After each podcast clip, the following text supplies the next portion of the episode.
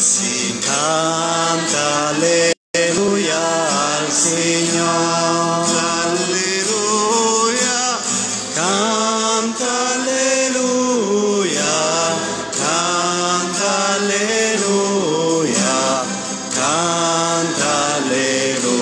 al Signore.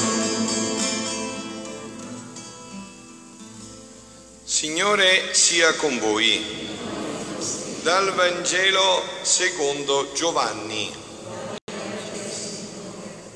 In quel tempo Gesù disse ai suoi discepoli: in verità io vi dico, se il chicco di grano caduto a terra non muore, rimane solo.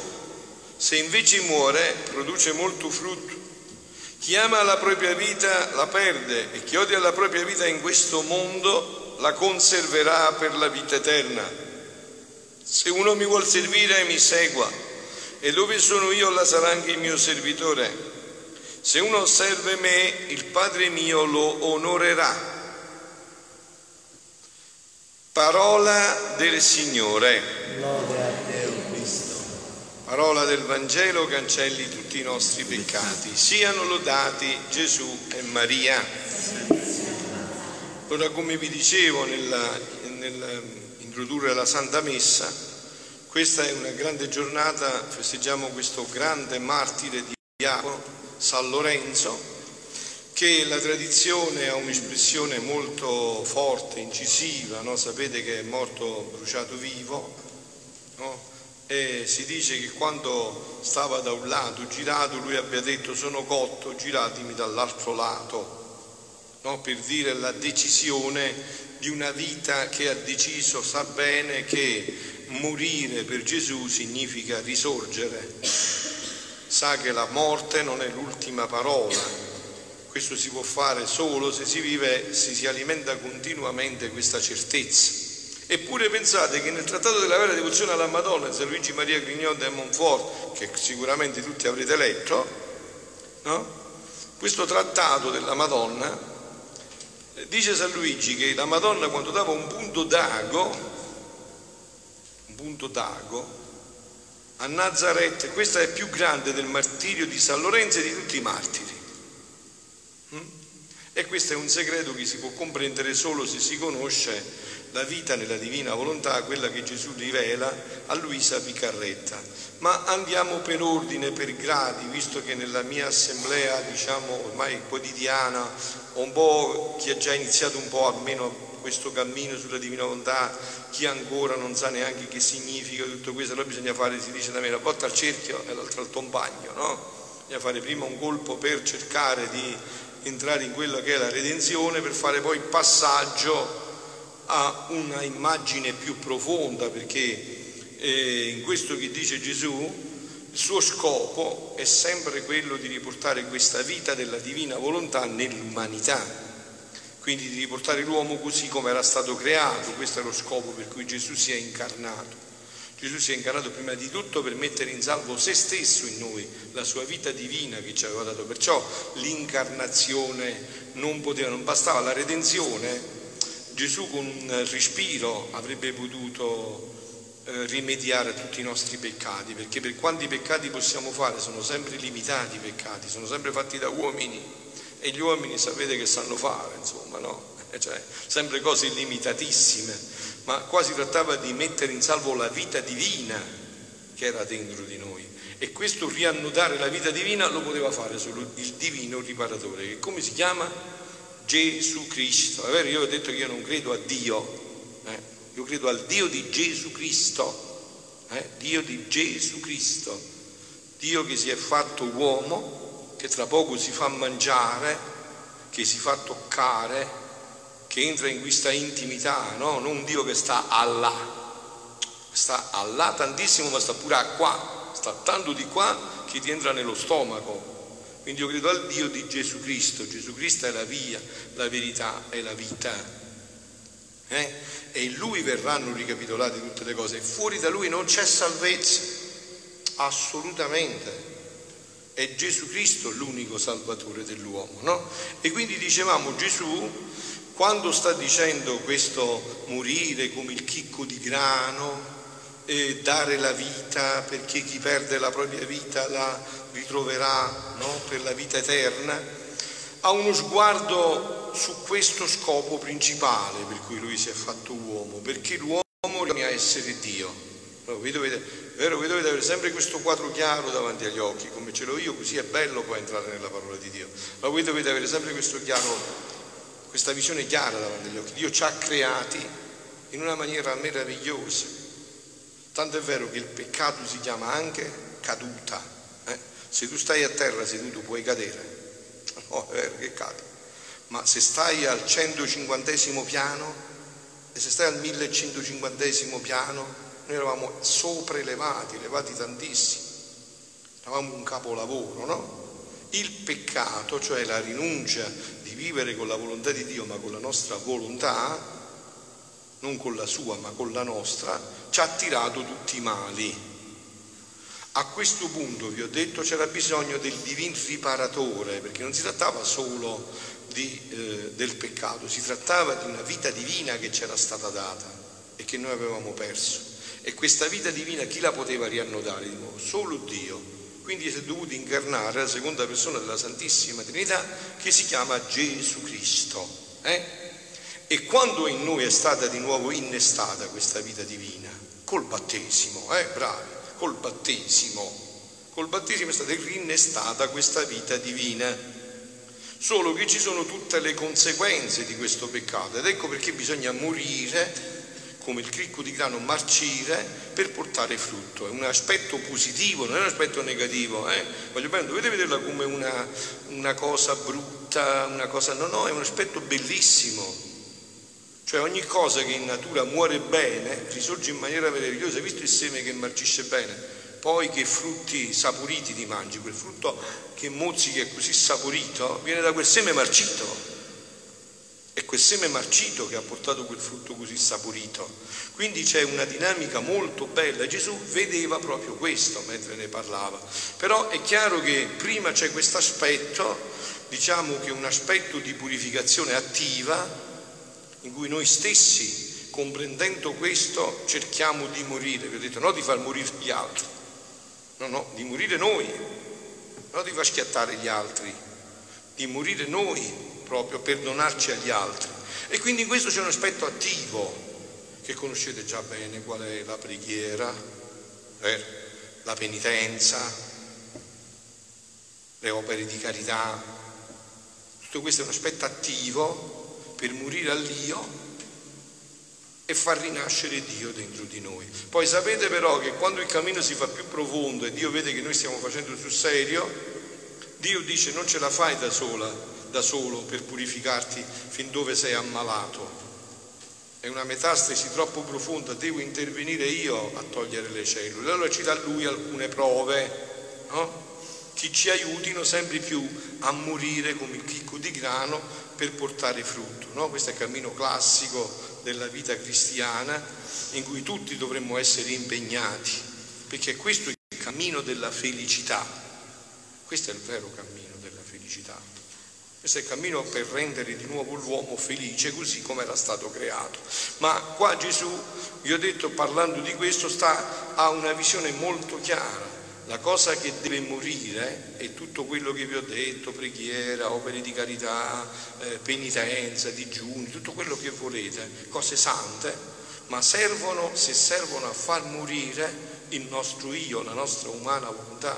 Poveri a noi se queste cose servono a ingigantire il nostro io, perché noi siamo capaci di fare pure questa, capacissimi, siamo capacissimi di pregare tante ore per ingrassare il nostro io, di fare anche tanti sacrifici, rinunciare anche a mangiare e fare digiuni per ingrassare il nostro io. Siamo capaci di fare tante opere per ingrassare il nostro io. Invece no, qua il procedimento è l'opposto, qua bisogna morire a se stessi. Per far risorgere Dio bisogna fare il programma che si prefissò Giovanni Battista. Vi ricordate? Io devo diminuire e lui deve crescere. E così è dentro di noi. Se noi diminuiamo, cresce la vita divina. Se noi aumentiamo, muore la vita divina. Allora vi ho detto, tante volte sento dire, no? Anche qua anche al paese dove sto, si vede anche, no? Non ho fede, è morta la fede. non credo più. E certo, hai detto bene, non credo più, ho fatto morire la fede, quella fede che mi è stata data in dono, quel dono infinito, l'ho fatto morire, l'ho spento dentro di me. Ma vi dicevo, Gesù qua però sta parlando proprio di questo aspetto, cioè del fatto che deve morire la nostra volontà per far risorgere la sua volontà. Vedete, il punto sta qua, e poi entriamo nel brano con cui concludo, il punto sta qua, no?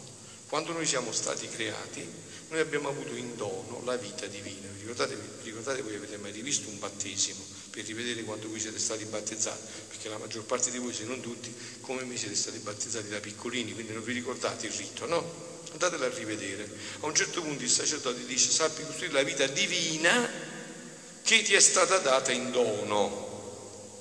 Ecco, quindi noi abbiamo avuto una vita divina, no? Quando siamo stati creati, questa volontà umana, questo dono stupendo che è il libero arbitrio, Dio ce l'ha donato perché noi potessimo essere sempre in comunione, in contatto, connessi con Lui. Quando abbiamo peccato, abbiamo tagliato questa connessione, questa comunione, e quindi noi stiamo vivendo una vita falsata, una vita che non è più la vita come c'era stata data, e ci manca proprio la vita primaria, che era la vita di Dio in noi e noi in Lui.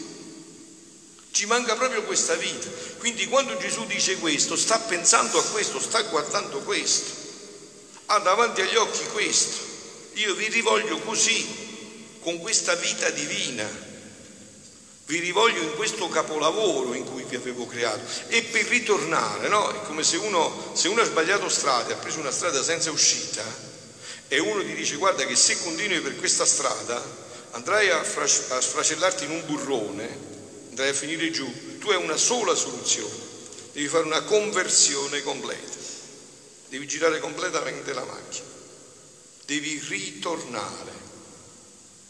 E quindi questo è il momento, questo è il punto fondamentale, questo cammino di conversione, che è un cammino di felicità, che come vedete il mondo vuol far finta di non capire, si vuole ubriacare di false feste, sì, di false luci, di false gioie, e poi dopo, ohimè, se si fa i sacerdoti sul serio, e poi bisogna andarli a raccogliere col cucchiaino, dopo che hanno fatto tutte le esperienze di droghe, di sesso, di rock and roll. Dopo bisogna prenderle col cucchiaino, dopo se ci rimane qualcosa bisogna andarla a raccogliere col cucchiaino. Sono andati dietro alle false gioie, alle false luci, alle false felicità, e dopo ci vuole il cucchiaino. Invece questa è la vera gioia, questa è la vera felicità. Perciò Gesù dice: entrate per la stretta, non vi fate prendere per fessi, che il diavolo alle porte arde. Entrate porta stretta, che troverete la via della vita. Qua lo dice in altri termini, dicendo: se non morite, se la vostra vita, chi perde la propria vita per questo mondo la conserverà per la vita eterna. Ma vediamo l'immagine finale che aveva Gesù davanti agli occhi. Un'altra immagine, dice Gesù in questo brano a Luisa, è del volume 17, agosto 9, 1924, dice: un'altra immagine dell'operato dell'anima nella mia volontà è la terra.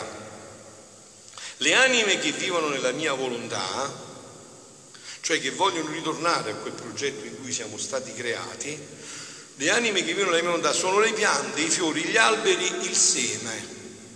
Con quanto amore non si apre la terra per ricevere il seme, ma non si apre, si fende per mettersi sopra, per aiutare il seme a farsi polvere insieme con lei, per poter con più facilità partorire dal suo seno la pianta che contiene quel seme. E vedete, è proprio questo che ha davanti Gesù mentre proclama questa parola del Vangelo.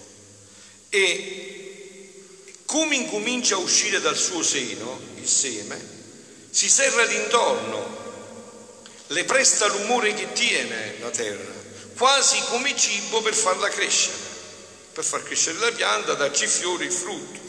Una madre non può essere così affettuosa come la madre terra, perché al suo neonato non sempre lo tiene nel suo grembo, né sempre gli dà il latte, ma la terra, più che madre, non distacca mai dal suo seno la pianta, anzi quanto più cresce di sopra, tanto si sprofonda di sotto, le radici, no? Più profonde, e la terra si squarcia per far posare le radici, per far crescere più bella e più forte la pianta.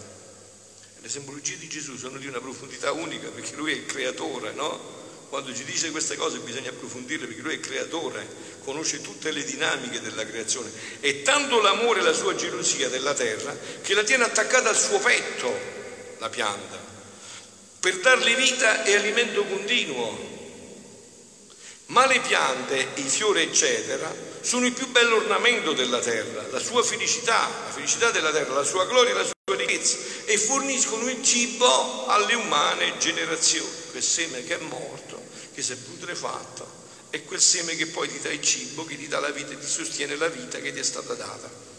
Più che madre terra è la mia volontà, quella volontà divina che vi ho detto, più che la madre terra, per l'anima che vive e opera nella mia volontà, più che tenera madre me la nascondo nella mia volontà, l'aiuto a far morire. Ecco cosa intende Gesù.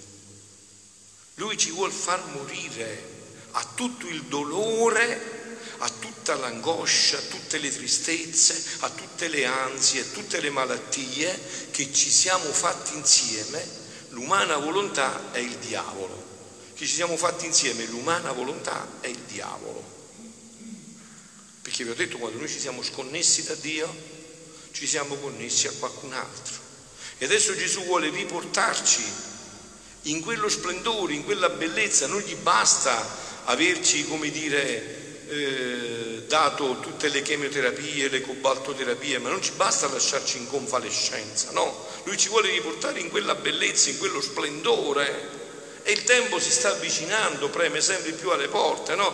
Ve l'ho detto che la donna, anche concludendo il festival dei giovani a Medjugorje, dove c'erano 70-80.000 giovani, non so quest'anno quanti, 400-500-600 sacerdoti, non so, a concelebrare la Madonna, l'ultimo giorno, il giorno della trasfigurazione, li ha chiamati tutti sul monte e gli ha detto: vi prego di pregare per i miei piani che devo realizzare nell'umanità. Questi sono i suoi piani che deve realizzare nell'umanità, deve riportare questa vita perché l'uomo finalmente ritorni come era creato.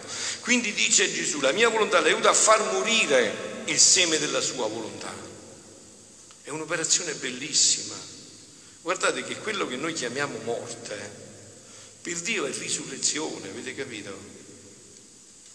Un seme che non muore, muore veramente, a che serve? Se tu lasci un seme sull'asfalto e non va a putrefarsi a morire, a che serve? Rimane là, secca, non ne può più niente, il vento se lo porta via. Invece se putrefarsi e muore, e porta frutto, abbondantissimo frutto. Quindi quello che per noi è morte, quel morire al nostro io, ai nostri capricci, ai nostri vizi, ai nostri gusti, ai nostri desideri, alle nostre passioni, ci ridà la vita. Quella da secondare ci dà, lo sapete pure voi, la morte. A secondare i propri vizi, le proprie, dalla morte, dalla tristezza, all'angoscia, no? Quindi dice: l'aiuto a far morire il seme della sua volontà affinché rinasca con la mia, e vi formo la mia pianta prediletta.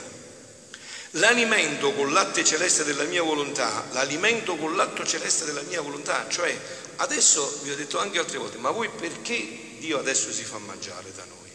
Perché c'entra nello stomaco? E mischia il suo corpo col nostro corpo e il suo sangue col nostro sangue. Perché deve alimentare se stesso in noi? Lui è dentro di me. Ah, mi ha dato una vita divina. Questa vita divina non mangia pasta e fagioli, no. Questa vita divina non si fa il trucco. Questa vita divina non fa. Questa vita divina ha bisogno di un altro organismo, ha bisogno di altri cibi. Il cibo di questa vita divina è l'Eucaristia, è Dio che alimenta se stesso dentro di noi. È Lui stesso che si alimenta dentro di noi.